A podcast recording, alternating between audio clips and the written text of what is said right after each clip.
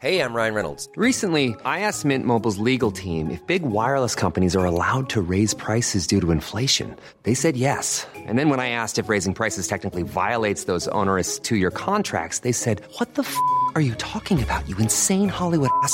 So to recap, we're cutting the price of Mint Unlimited from $30 a month to just $15 a month. Give it a try at mintmobile.com slash switch. $45 upfront for three months plus taxes and fees. Promo rate for new customers for limited time. Unlimited more than 40 gigabytes per month. Slows. Full terms at mintmobile.com. Welcome to this date in weather history for Wednesday, December 30th. I'm AccuWeather.com's Evan Myers. The winter of 1880 1881 is widely considered the most severe winter ever known in parts of the United States. Many children and their parents learned of the snow winter through the children's book, The Long Winter by Laura Ingalls Wilder, in which the author tells of her family's efforts to survive. The snow arrived in October 1880, and blizzard followed blizzard throughout the winter and into March of 1881 leaving many areas snowbound throughout the entire winter season. Accurate details in Wilder's novel include the blizzard's frequencies and the deep cold. Many railroads stopped trains until the spring thaw because the snow made the tracks impassable. Also, she talked about the near starvation townspeople throughout the Midwest suffered.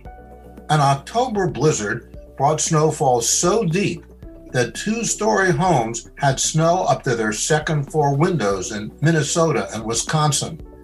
No one was spared the deep snow so early in the season, and farmers all over the region were caught before their crops had even been harvested, their grain milled, or with their fuel supplies for the winter in place. By January, the train service was almost entirely suspended throughout the entire region.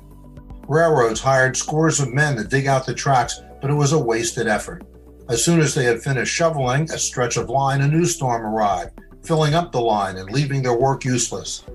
There were no winter thaws, and on February 2, 1881, a second massive blizzard struck that lasted for nine days across the upper Midwest and parts of the Plain States.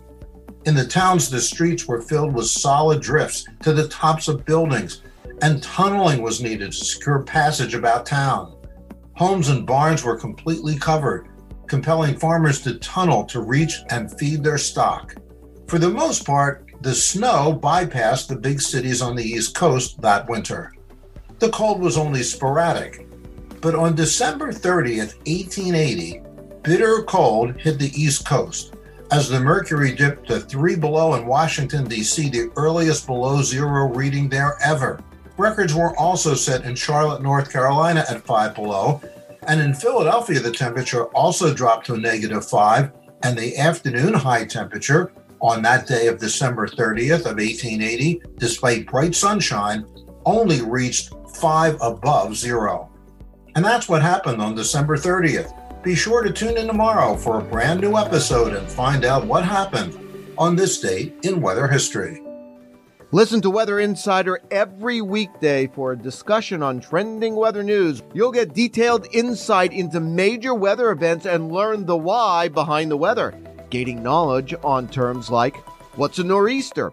Just subscribe to Weather Insider on your favorite podcast platforms today.